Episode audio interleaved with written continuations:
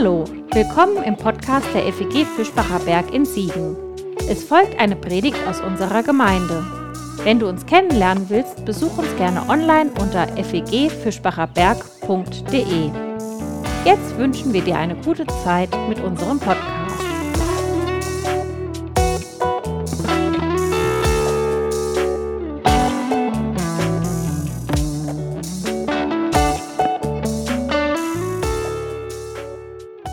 Triggerwarnung.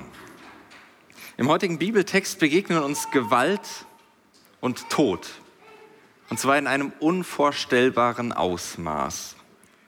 Und dazu ein Gottesbild, das man nicht so leicht verarbeiten und das man auch nicht einfach wegreden kann. Denn Gott selbst richtet eine grauenhafte Vernichtung von Leben an. Wir bekommen es heute mit der dunklen Seite Gottes zu tun. Und ich habe nicht vor, sie schön zu reden. Das habe ich bisher gemacht, als wir uns durch die Urgeschichte und auch durch die Flutgeschichte bewegt haben. Und habe dabei immer die Geschichte von dieser großen Flut eben ein bisschen schön geredet. Wir haben sie als Rettungsgeschichte gelesen. Und das ist sie auch. Das ist sie trotz allem und trotz der heutigen Predigt, trotz des heutigen Textes. Sie erzählt davon, wie das Leben auf unwahrscheinliche Weise überlebt. Wie Gott die Menschheit letztlich vor sich selbst rettet. Und vielleicht ist diese Rettungsgeschichte im Angesicht von Klimakatastrophe, Atomgefahren und Pandemien wichtiger denn je, sie als Rettungsgeschichte zu lesen aber sie enthält eben auch diese düsteren Züge, die wir nicht wegreden dürfen. Denn das Leben ist manchmal genau so düster, wie es hier von Gott erzählt wird. Danke allen, die in den vergangenen Wochen immer mal wieder darauf hingewiesen haben und zu mir kamen und sagten, das ist aber ganz schön, schön geredet.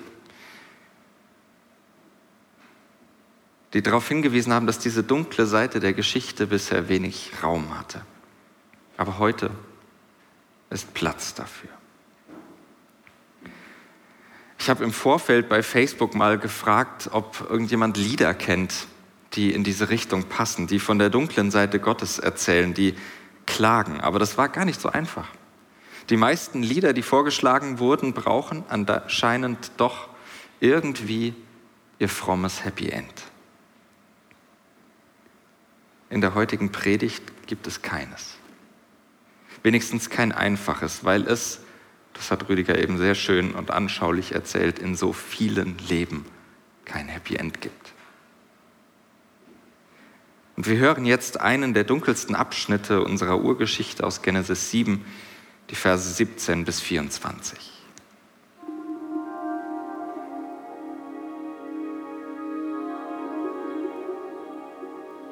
Die Sintflut auf der Erde dauerte 40 Tage.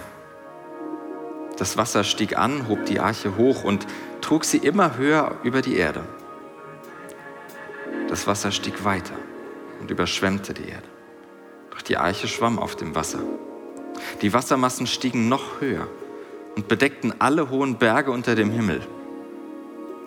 Das Wasser überragte die Gipfel um siebeneinhalb Meter. Da kamen alle Lebewesen auf der Erde um. Vögel, Vieh und wilde Tiere. Alles, wovon die Erde wimmelt. Und auch alle Menschen. Alles starb, was den Lebensatem in sich hatte und auf dem Land lebte. So löschte Gott alles auf dem Erdboden Bestehende aus. Vom Menschen bis zum Vieh, vom Kriechtier bis zum Vogel am Himmel. Er löschte alles auf der Erde aus. Nur Noah blieb übrig und alle, die mit ihm in der Arche waren.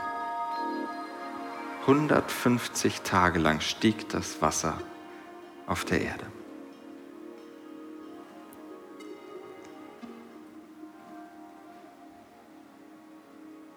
Da muss ich schlucken. Was soll man mit so einem Text anfangen? Und offensichtlich ist sich auch die Fachwelt nicht so ganz sicher, was man damit anfangen soll. Und die Kommentare über diesen Text, die schreiben fein säuberlich am Offensichtlichen vorbei. Gott tötet. Gott setzt dem Leben ein nahezu vollständiges Ende. Gott vernichtet, zerstört, löscht Biografien und ganze Generationen aus. Vor gut einer Woche jährte sich die sogenannte Wannsee-Konferenz, bei der die Vernichtung der europäischen Jüdinnen und Juden organisiert wurde, zum 80. Mal. Vielleicht habt ihr den Film dazu im ZDF gesehen. Und am Donnerstag war Gedenktag für die Opfer des Nationalsozialismus. Vor dem Hintergrund unserer deutschen Geschichte bekommt so ein Text, bekommt so eine Geschichte, so eine Erzählung eine vielleicht noch dunklere Färbung weil wir zu spüren bekommen, so weit weg von der Realität ist es gar nicht. Leider nicht. Sondern in diesen Vernichtungsgeschichten verdichten sich Lebenserfahrungen. Und nicht zuletzt immer wieder jüdische Lebenserfahrungen. Das dürfen wir niemals vergessen, wenn wir diese Texte lesen. Und es fällt mir nicht schwer, den Versuch zu wagen, diesen Text irgendwie glatt zu erzählen, doch wieder eine Rettungsgeschichte daraus zu machen. Es würde gehen, ja, aber es würde, glaube ich, dem Text und diesen Geschichten nicht gerecht. Man könnte sich zum Beispiel damit rausreden, dass es ja solch eine weltumspannende Flut natürlich nie gegeben hat. Das ZDF hat im Moment eine ganz sehenswerte Doku darüber, über die historischen Hintergründe dieser Flutgeschichte in der Mediathek, wo viel erklärt wird. Aber hilft das? Hilft es, die Geschichte als Mythos oder als Legende abzutun? Ich finde nicht. Es bleibt die Geschichte von Erfahrung, eine Erzählung von Lebenserfahrung. Von Erfahrungen, die viel zu viele Menschen viel zu gut kennen, weil sie Hab und Gut und liebe Menschen in Fluten verloren haben oder weil ihnen im übertragenen Sinn das Wasser alltäglich bis zum Hals steht oder weil sie mitten im Leben untergehen.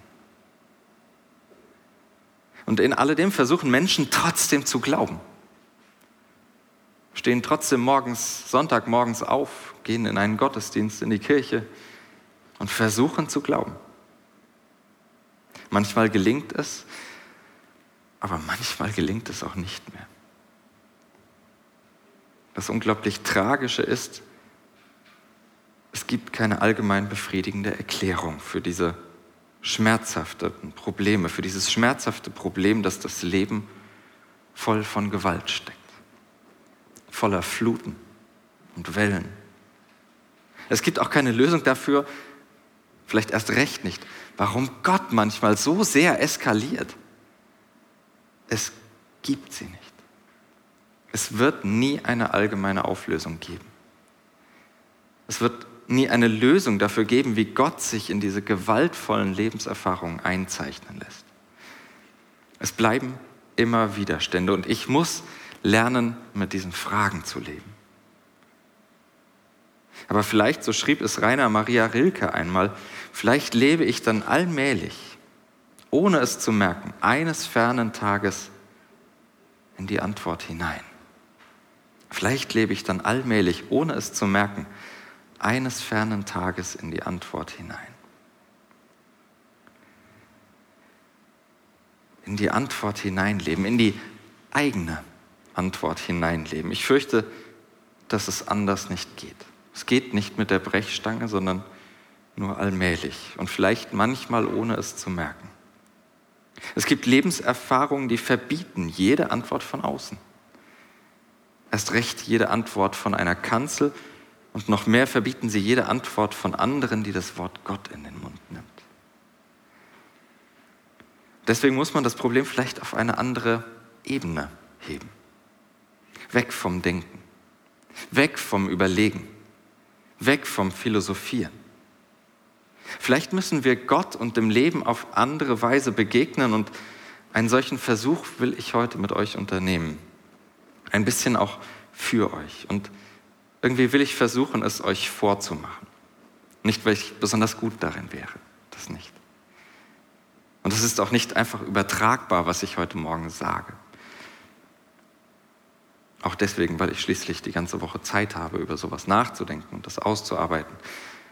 Aber ich will es vormachen, weil es wichtig ist, die Klage als eine solch ganz andere, ganz erlaubte und ganz wichtige Form der Theologie und des Glaubens schätzen zu lernen. Unsere Tradition, aus der ich auch komme, freie evangelische Tradition, die hat das, soweit ich das sehe, weitgehend verlernt. Sie kann eben nicht klagen. Sie hat vergessen, Gott anzuklagen. Oft in einem falschen Respekt vor dem Allmächtigen. Und doch gibt es keinen anderen Ort, wohin sich diese Klage, wohin sich diese ausgedrückte Lebenserfahrung, diese Klage über das Leben wenden könnte, als an den Gott des Lebens. Und weil das so widersprüchlich ist, Gott anzuklagen, bei Gott, vor Gott, über das Leben, bei dem Gott des Lebens zu klagen, deshalb endet hier jede Philosophie. Hier hat jede erklärende Theologie ihre Grenze. Und manchmal bleibt nur die Klage.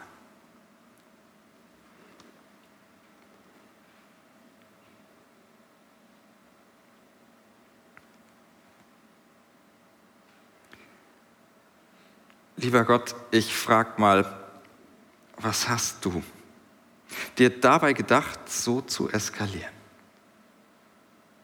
In den Stunden, Tagen, Wochen, als du, und sei es unter Tränen und Zittern, dem Leben fast vollständig ein Ende gemacht, hast du dir nicht selbst das Herz gebrochen? So bekommt auch jedes Lied und jedes Beten einen bittern Beigeschmack, der mir im Halse stecken bleibt.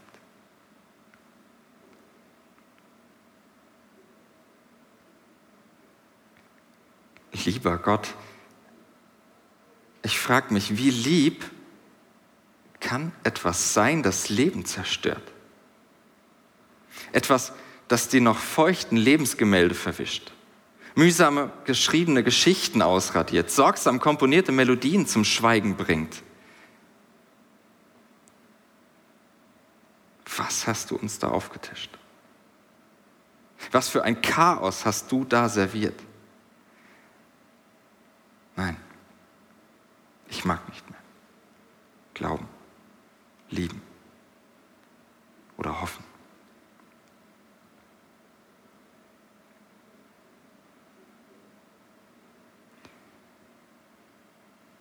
Lieber Gott, ich denke mir, was für eine dumme Idee war das. Erst alles so fein säuberlich zu schaffen, machst dich dann für Generationen aus dem Staub, um dann erstaunt festzustellen, huch, alles kaputt? Veranstaltest auf hoher See einen Affenzirkus, während drumherum das Leben mit Verlaub mehr als nur den Bach runtergeht. Nein, danke.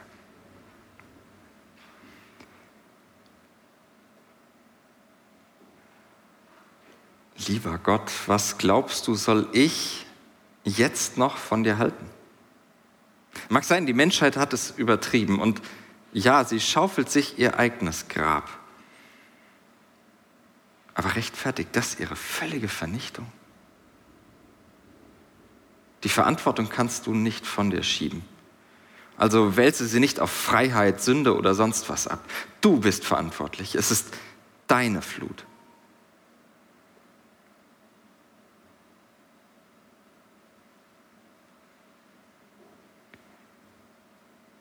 Lieber Gott, ganz ehrlich, mir steht das Wasser bis hier oben. Okay, ich glaube schon an deine Liebe. Aber du machst es mir damit verdammt nochmal nicht leicht.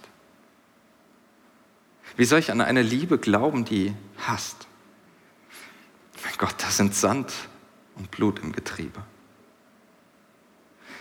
Leise flieht der Glaube, weil die liebe Hoffnung nicht reicht. Und ich fliehe mit ihm vor dir.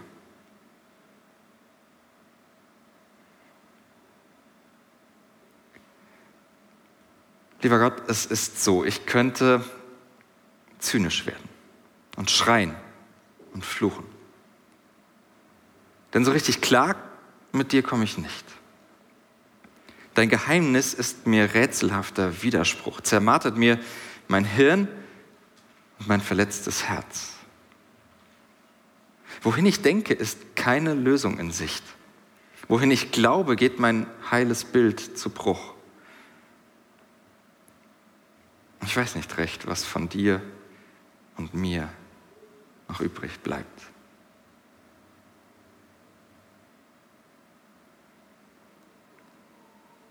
Lieber Gott, ich schweige.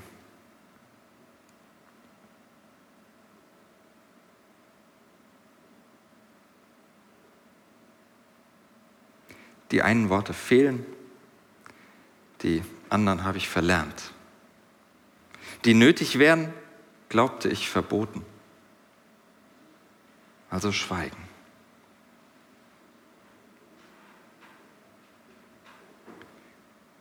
Habe jedes noch so schlaue Lösungswort entfernt.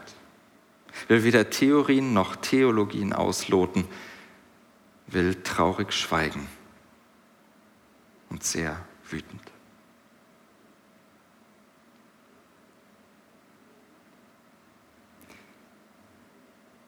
Lieber Gott, ich würde gern wissen, wohin es gehen soll. Mit uns, mit dir, mit mir und dem Leben. Wenn du so grausam mit der Schöpfung spielst, verspielst du mit ihr mein Vertrauen. Jedes Mal, mit jedem neuen Beben, weil du mit jedem Schmerz der Welt auf meinen Glauben zielst. Ich glaube, hilf meinem Unglauben und deinem.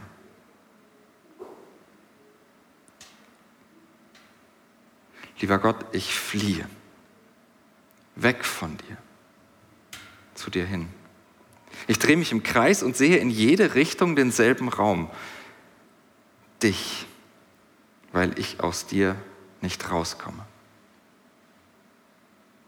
Weil du das Leben bist, in dem mein Leben Leben ist. Schmerzhaft und schön, zwischen Trauma und Traum.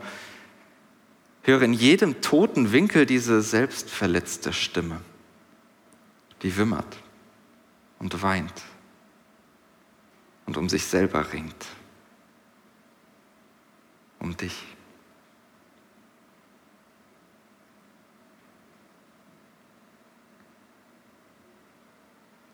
Gott, Universum, Macht, höchstes Wesen, manchmal fehlt mir sogar das Wort für dich. Und wenn ich es nur könnte, ich würde aufhören, es zu suchen. Wenn es möglich wäre, ich würde versuchen, es zu vergessen. Und wenn ich nur in der Lage wäre, würde ich gehen. Aber jede meiner Suchen wird sich doch in dir verlieren. Jeder meiner Versuche ist doch an dir gescheitert, weil du das Leben bist. Und ich hänge am Leben.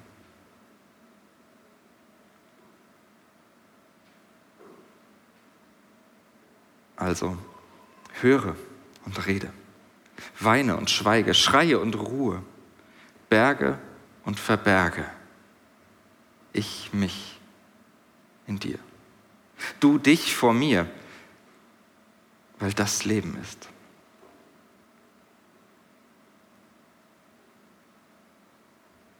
Also komme und verschwinde, handle und warte, verstöre und tröste, vergesse und rette. Ich mich bei dir. Du dich vor mir. weil du trotz allem das Leben bist.